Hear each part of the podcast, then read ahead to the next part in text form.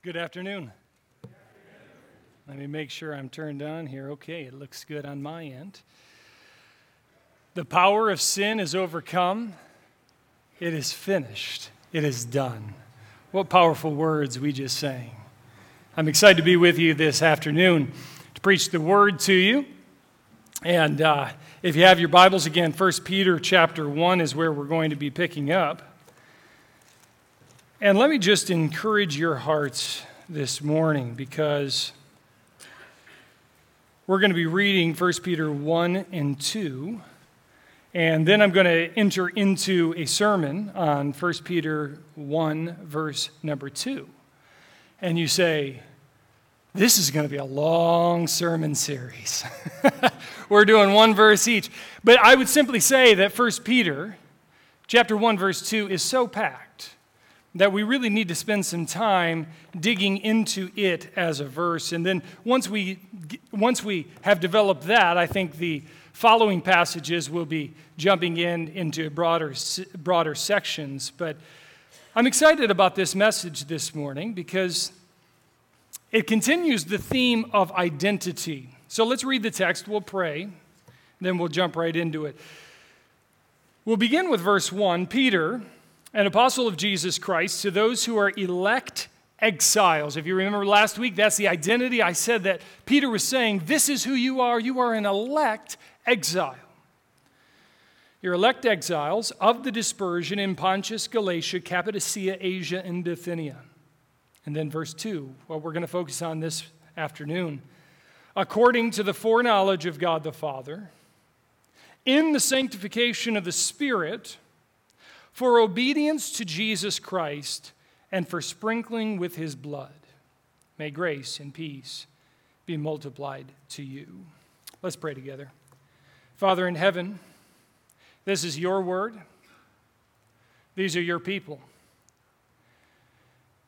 And this afternoon, I would like to be your servant, used by you to accomplish your Spirit's work among your people. Thank you this afternoon already that we've been able to sing truth to one another and to encourage each other by such words.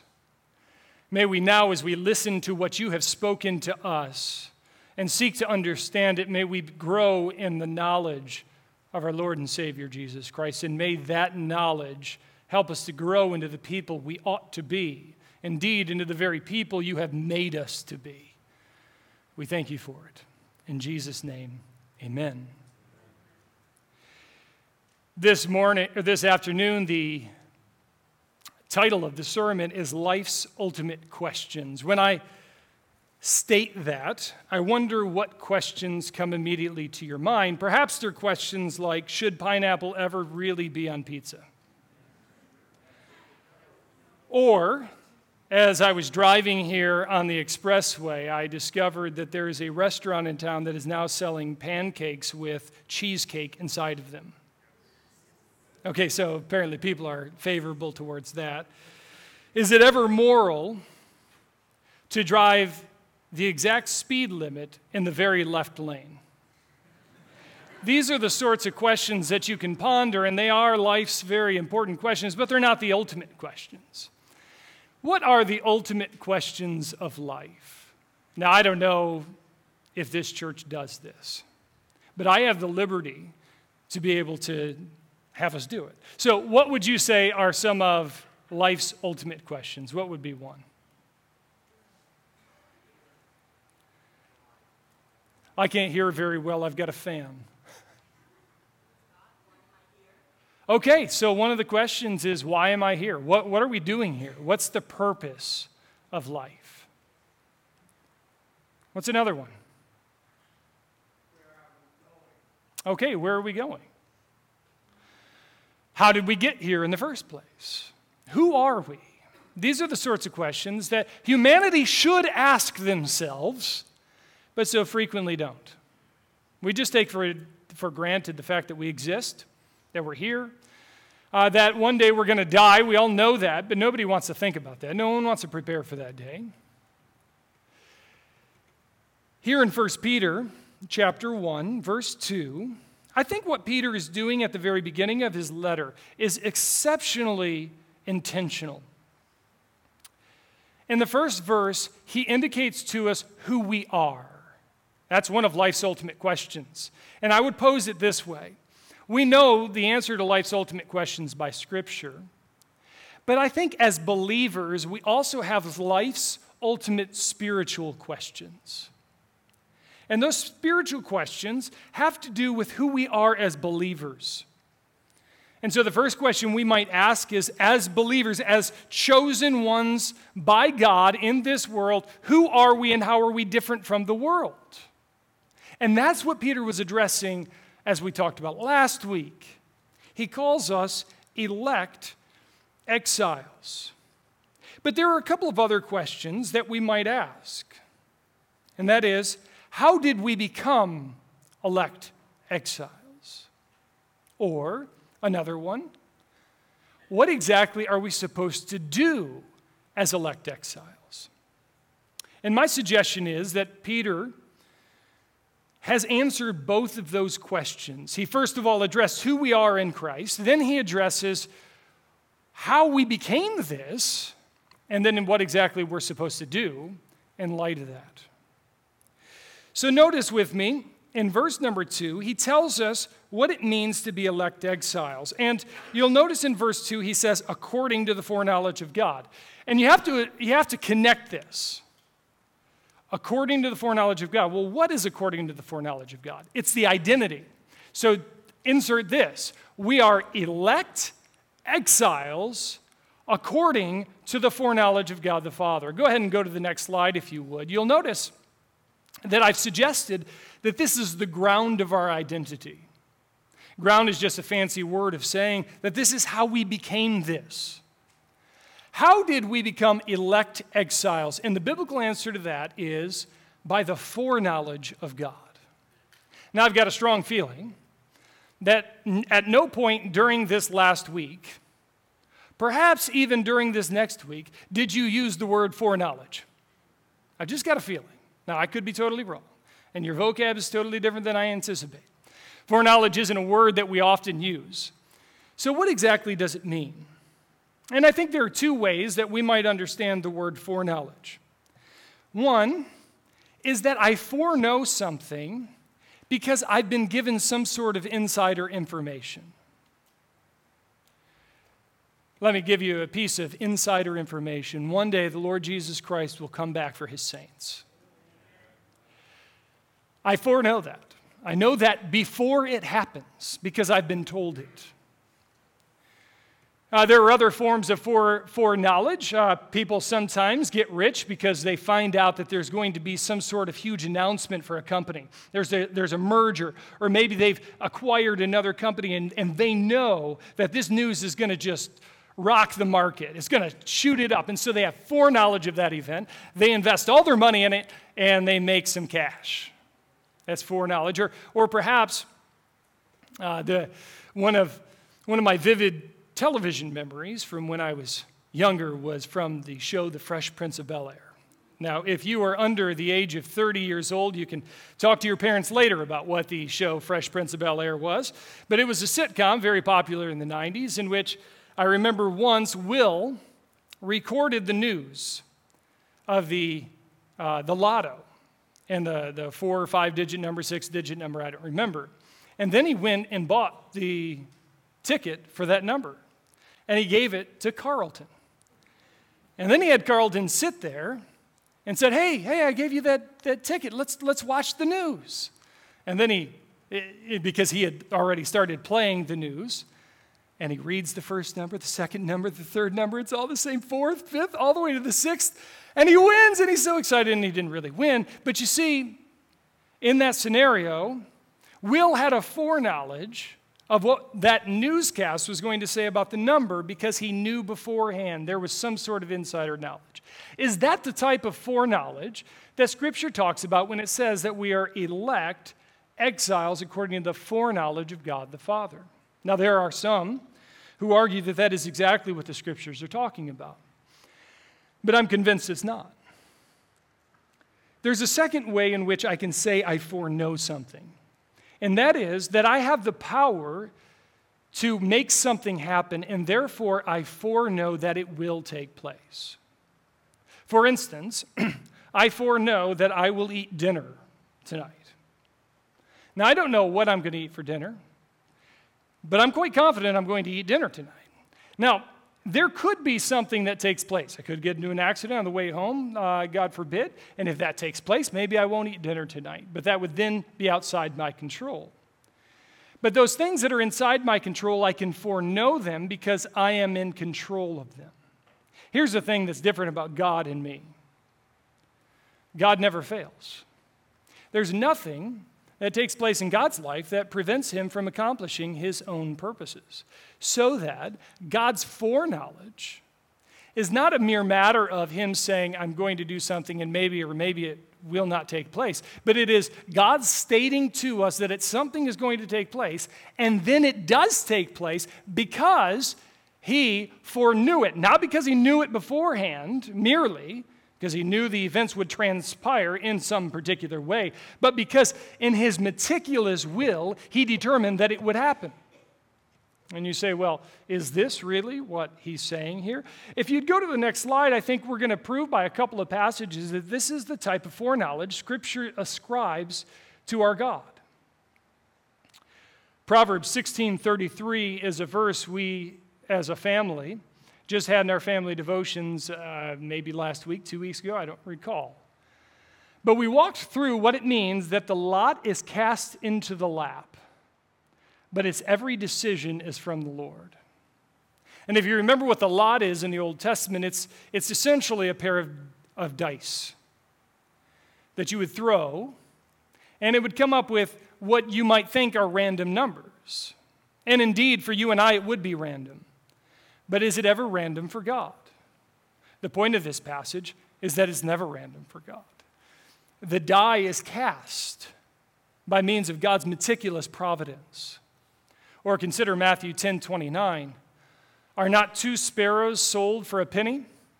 And not one of them will fall to the ground apart from your Father? Now, sometimes people interpret this passage to say that the Father just simply knows that a sparrow is going to fall. But if you notice the way the ESV translate this, translates this, and I think they do so rightly, it is not so much that God foreknows in just a, uh, you know, he, he knows, oh, this bird's going to die at that time, but that in his meticulous providence, he has made it so. It is the Father who causes all things to come to pass. Indeed, the very language of the passage we're dealing with here today is suggested in one other passage, if you turn to the next one. Uh, and I can't read that passage, so here, here it is in, in my notes Acts 2.23. Men of Israel, hear these words Jesus of Nazareth, a man attested to you by God with mighty works and wonders and signs that God did through him in your midst as you yourselves know, this Jesus delivered up, and notice these next lines, according to the definite plan and foreknowledge of God, you crucified and killed by the hands of lawless men. Do you remember last week I was telling you that after Peter betrayed the Lord Jesus by three times denying he knew him, he then stood before the Sanhedrin and all the people of Jerusalem and preached a powerful message. This was a part of that message. And you know what he says to them? He says, This man came to you, this man Jesus of Nazareth, and he had wondrous works. And he says, This Jesus delivered up according to the definite plan and foreknowledge of God. Do you see how Uh, Peter there is combining two ideas together definite plan and foreknowledge of God. Accordingly, the foreknowledge of God is not simply God knowing beforehand something that would take place. Rather, it is the very meticulous providence of God. Even in this case, it's quite interesting because Peter says, you, by wicked hands, delivered God, d- delivered the Son of God over to death, even though this was the very plan of God from the ages. That's a sermon for another time. But the point here being when Peter says that we are elect exiles according to the foreknowledge of God. What he's saying is this from the foundation of the world, you were chosen to be in Christ. Would you turn with me just a few pages back or flip over there in terms of your device to the book of Ephesians? One of my favorite passages in all of Scripture is Ephesians chapter 1. And I think it's appropriate for us simply to consider the words of this passage as we think about the fact that our being in Christ, our elect exile status is due to God's goodness and kindness and not ourselves. Here's what, P- here's what Paul says about this same truth in Ephesians chapter 1 and just glory in these words. Paul is praising God for what he's done. Blessed be the God and Father of our Lord Jesus Christ, who has blessed us in Christ with every spiritual blessing in the heavenly places. Even as he chose us in him before the foundation of the world, so that we would be holy and blameless before him. In love, he predestined us for adoption through Jesus Christ, according to the purpose of his will, to the praise of his glorious grace, with which he has blessed us in the beloved. In him, we have redemption through his blood, the forgiveness of our trespasses according to the riches of his grace, which he lavished upon us in all wisdom and insight, making known to us the mystery of his will, according to his purpose, which he set forth in Christ as a plan for the fullness of time, to unite all things in him, things in heaven and things on earth. In him, we have obtained an inheritance, having been predestined according to the purpose of Him who works all things according to the counsel of His will, so that we, who were the first to hope in Christ, might be the praise of His glory. In Him, you also, when you heard the word of truth, the gospel of your salvation, and believed in Him, were sealed with the promised Holy Spirit, who's the guarantee of our inheritance until we acquire possession of it to the praise of his glory. Ephesians chapter 1 is Paul's consideration of God's eternal election of believers in Christ. Now, I don't pretend to have all the answers about election and, and God's, uh, God's election and uh, mankind's responsibility. All I can do is affirm what the scriptures teach. And here's what the scripture teaches that we, if you have believed in Christ, were chosen from the foundation of the world. You know, the word election, it's this big word, but it really just means choice. And here then, Peter says, How did you become an elect exile? Here's how you became an elect exile it was because of the choice of the Father. From the foundation of the world, in his foreknowledge, he chose us in him. So, what does that mean then for us? Well, a couple of things. It means, first of all, that our election is not our own doing. To the degree that we say, I did, I did, I did, we're wrong, wrong, wrong. Now, Scripture never denies human responsibility when it affirms God's sovereignty. But at the end of the day, if we are to praise anyone for our salvation, it should be God alone. The second thing, remember, we are elect exiles. So you are chosen not merely for election, but you are also chosen for exile. And this must be the bulwark, this must be the foundation stone upon which we stand on when we experience rejection and hostility in this world. We must remember that despite the good kindness of God in choosing us, that very choice is also the thing that leads us into difficulty in this life. As the Apostle Paul says, Yea, all that live godly in Christ Jesus shall suffer persecution. There's a connection between our choice in Christ and our difficulty in this world. We cannot live our best life now. And if we live our best life now, then we probably will have no life in the future. So, the first thing is that we are elect exiles according to the foreknowledge of God the Father. If you go to the next slide, one of the things that we notice about this phrase here is that he is also called God the Father. Now, I just draw briefly your attention to this phrase because it's going to be rather significant for us in the, in the times to come. One of the central themes that runs through the entirety of the book of 1 Peter is that we are a family. You are my brothers and sisters.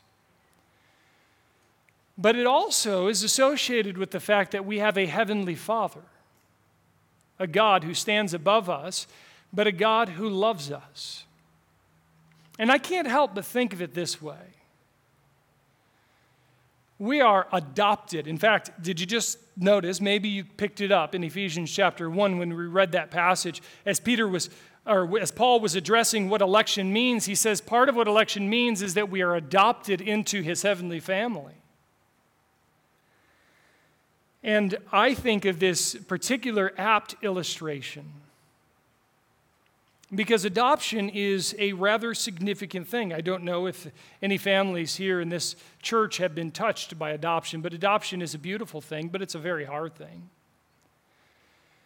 And you think of adoption as a family comes into a home to observe the various children. And those various children feel like they're being judged and, and, and often Sometimes there's difficulty with these children, and they feel like they'll never be chosen because of their own personal quirks or whatever difficulty they've faced in the past. And I think of each of us as children in the world longing to be adopted, and our Heavenly Father walks through. And do we deserve? Are we the glowing ones to whom He's drawn to and says, Yes, this one and this one? Or are we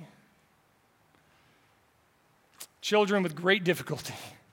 And he nevertheless reaches down and picks us up. What a powerful picture. But I think it's the one that Scripture is portraying for us. We are adopted into his family.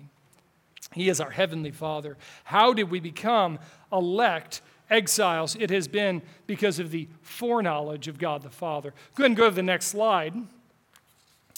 There's a second thing we are elect exiles, not only according to the foreknowledge of God the Father, but the second thing Peter tells us here in, in 1 Peter chapter 1, verse 2, is we are elect exiles. In the ESV, it says, in the sanctification of the Spirit. I like the translation, through the sanctification of the Spirit. The NIV has it translated that way, and a few other versions take it that way as well. I think that that's the probably better translation here. It is through the sanctification of the Spirit that we are chosen, uh, that we become elect exiles. Now, of course, this makes us ask the question what does sanctification mean? Again, here's another word that you probably didn't use this week. What does it mean to be sanctified?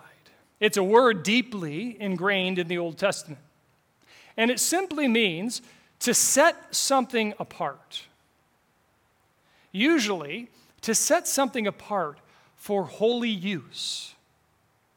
And the word is used usually in reference to Christian life in this way Oh man, the Lord is sanctifying me. He is making me more and more like Christ. Or, like one of my friends would, like, uh, would often say, Oh, don't do that. You'll make me lose my sanctification. Because uh, he'd get upset. And the idea there is that God has us in a process where we are slowly but surely being transformed into the image of Jesus. And I think that this is accurate. But if we only think that sanctification means this slow, gradual process by which we become more and more like Jesus, then we run into a problem. You can go to the next slide, and the problem is this. If we're elect by means of the sanctification of the Spirit, then it appears that somehow my transformation into Christ makes me acceptable to God. And that is unacceptable. That is not what Scripture teaches. Indeed, as we talked about just a few weeks ago in Ephesians chapter 2, we had nothing to give God when we came to Him. We were dead in our trespasses and sins. So then, in what way are we elect through the sanctification of the Spirit? I think it's important for us to understand that there is a past, a present, and a future sanctification. The, the future sanctification is that progressive sanctification we've been talking about, but the scripture actually says that when we are saved, we are sanctified at that moment. If you'd go to the next slide, we've got a couple of passages that suggest this. Look with me in 1 Corinthians 1 2, it's up on the screen. To the church of God that is in Corinth, to those sanctified in Christ Jesus, called to be saints, together with all those in every place who call upon the Lord Jesus Christ, both theirs, their Lord, and ours. So here's the question, brothers and sisters Are you sanctified? The answer is yes. Go to the next slide. We've got another passage in 1 Corinthians 6, just a few chapters later. Paul is comparing the lives of believers with unbelievers, and he says that there were certain things that, that were associated with your former life. But then he says this, and such were some of you. You used to live this way, but you were washed, you were sanctified. Do you see that? That's past tense. You were sanctified, you were set apart for holiness. Go to the next slide with me if you would. Second Thessalonians 2:13 then tells us, "But we ought always to give God to give thanks to God for you, brothers, beloved by the Lord, because God chose you as first fruits to be saved." Notice this, through sanctification by the Spirit and belief in the truth. Paul is wedding two things. He says, when you believe in truth, you are sanctified by the Spirit. It is a past event that happened when you believed in Christ. You were sanctified. And by the way, this is why the scripture calls us by a particular name saints. You are a saint.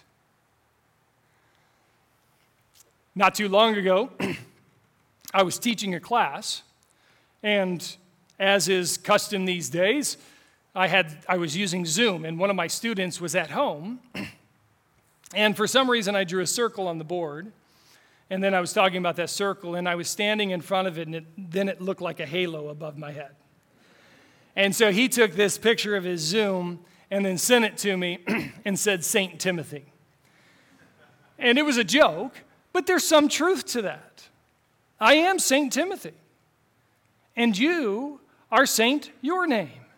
Now, you may not have very much success if tonight you indicate to your family, I would like to go by Saint whatever in the future, but it is true of you. You are the sanctified one. You are set apart for holiness if you trusted in Christ. The Roman Catholic Church, they want to limit that. They want to say only a certain select people are saints, but that is not the scriptural teaching.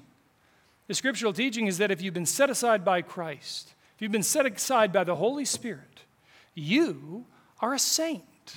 You're sanctified. No, no. what then is Paul, uh, Peter's point in this context?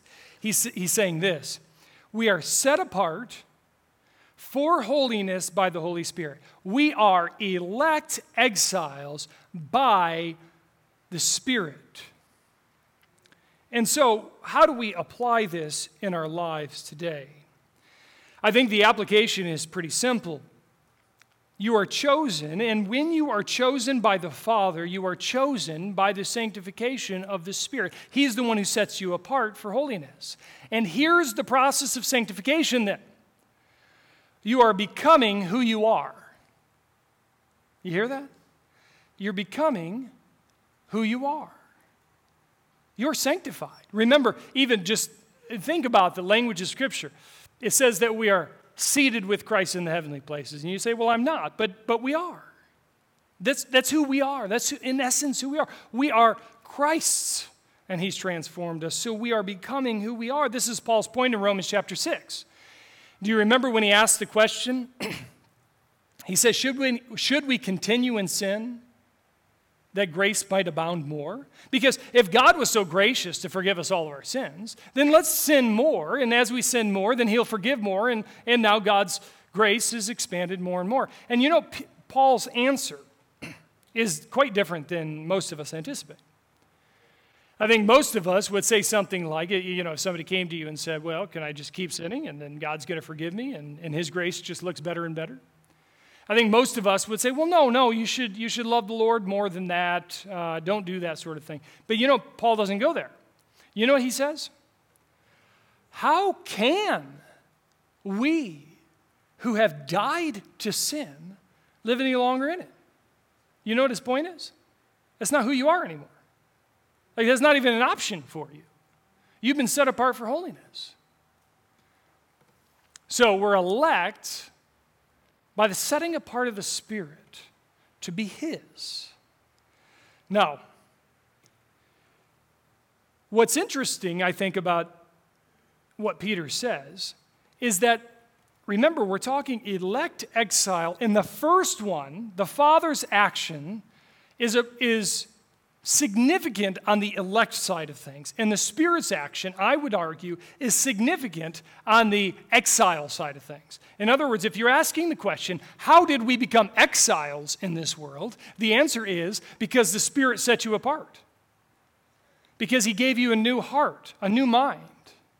And you can't live like you used to live. And now you're different. Now you're, according to the world, you're weird. You're different. And that's because of the setting apart of the Spirit.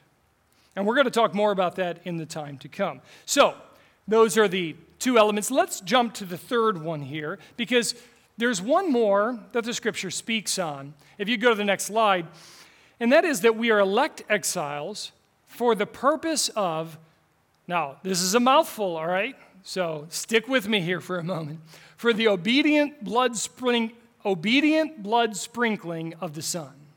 And I would argue that this is the purpose of our elect exile status. Now, if you're reading from the ESV, you'll notice that what it does is it divides this element of Jesus into three er, into two parts. It says we're set apart or we are elect exiles for first obedience to Jesus Christ, and then second, and for sprinkling with his blood. Now, I, I believe that Peter's actually saying something a little bit different.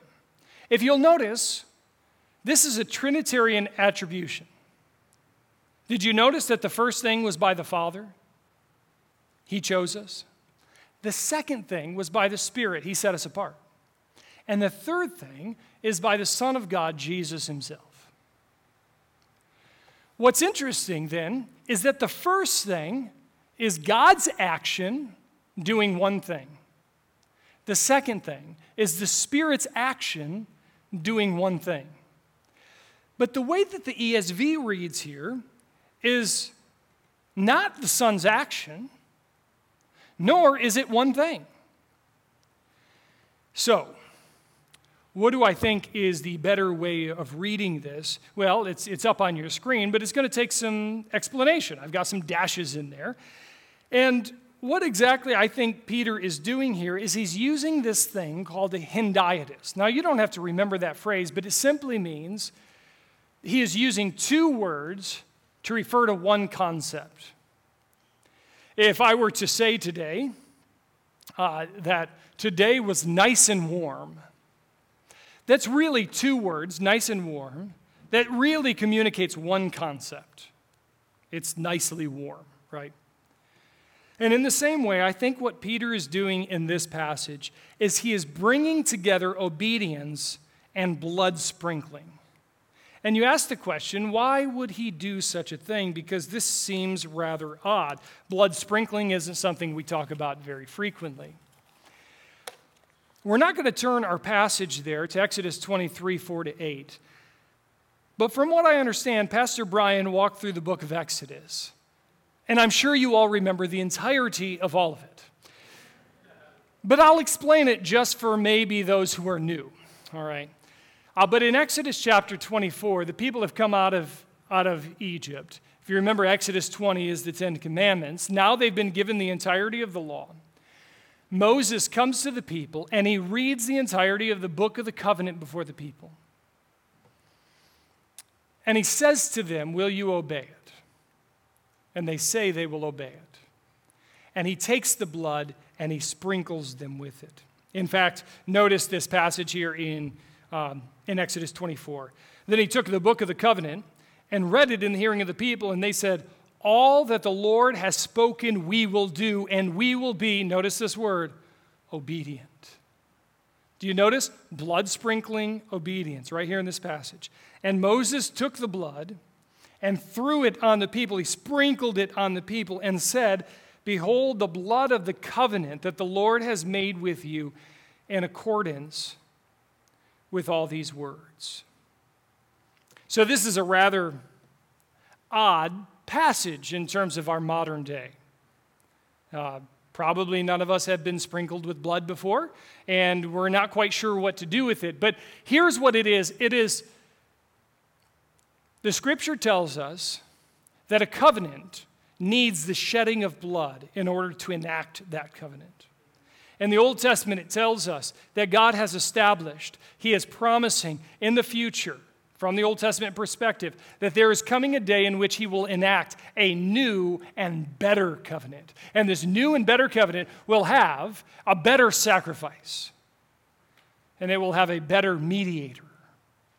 Who then is the mediator of this covenant? It is the Lord Jesus Christ. What is the sacrifice? It is his own blood. Now, obviously, this mixes all kinds of metaphors. Generally, the thing sacrificed does not sprinkle blood on you, but it can in Jesus' case because he rose from the dead. So, bringing this back to Peter's point, I'm suggesting that he is identifying obedience and blood sprinkling as something that Jesus does for our benefit. And the point is this that we are elect exiles for the purpose of entering into the new covenant. The new covenant that has been established by his blood. And do not forget the beautiful blessings of that new covenant. He has promised that he will give us a new heart a new heart in which we can obey His law. And when we enter that new covenant, I think what Scripture is saying is that when we, obey, when we submit to the Lord Jesus, when we confess our sins and believe on the Lord Jesus, what we're doing is we are confessing His truth and we are submitting in obedience to Him. We are entering into the new covenant, if you will. You could go to the next slide then, if you would. And that's the end of the slides. So, what is Peter's point here then? He's suggesting that the triune God is responsible for your identity today. Again, we live in a day when everybody wants to latch on to some identity. Who am I? And here's what Scripture gives you as an identity you are an elect exile. How did you become this? The Father chose you from the foundation of the world. What exactly was this process? It was the setting apart by the Spirit so that you were chosen by God, you were elect, and yet you've become an exile among this world because you've been set apart by the Spirit for His holiness. And all of this, you've been set apart for obedience to Jesus Christ because you've been given the new covenant, which includes a heart to obey. And so, my question to you today is this as we think about life's most important spiritual questions who are we? Elect exiles. How did we get here? The Spirit set us aside. And what are we supposed to be doing? Being obedient to Jesus Christ throughout the rest of this life. Latch on to this identity. As you experience difficulty and challenge in this world, remember, I am elect. And that election comes with this exile status. And yes, I'm going to have difficulty. But that difficulty just shows me even more that I am indeed chosen by my Father. Oh, Father, we thank you that you've chosen us in Christ from the foundation of the world that we should be holy and blameless before you in love. Father, we thank you for the setting apart of the Holy Spirit. We thank you for the blood of Jesus that enacted a better covenant one in which we are given a heart of flesh rather than a heart of stone, and one in which your Spirit has now come to reside in us so that we can obey your law, that we can be obedient to this covenant. Oh, Father, a few weeks back we talked about the fact that we are all your masterpieces. We are all being created by you to reflect your, your Son, the Lord Jesus. May we, in the midst of difficulty of life, in the midst of the challenges that you allow us to face, never forget who we are. We are, because of your work, your Trinitarian work, elect exiles. Thank you, Father.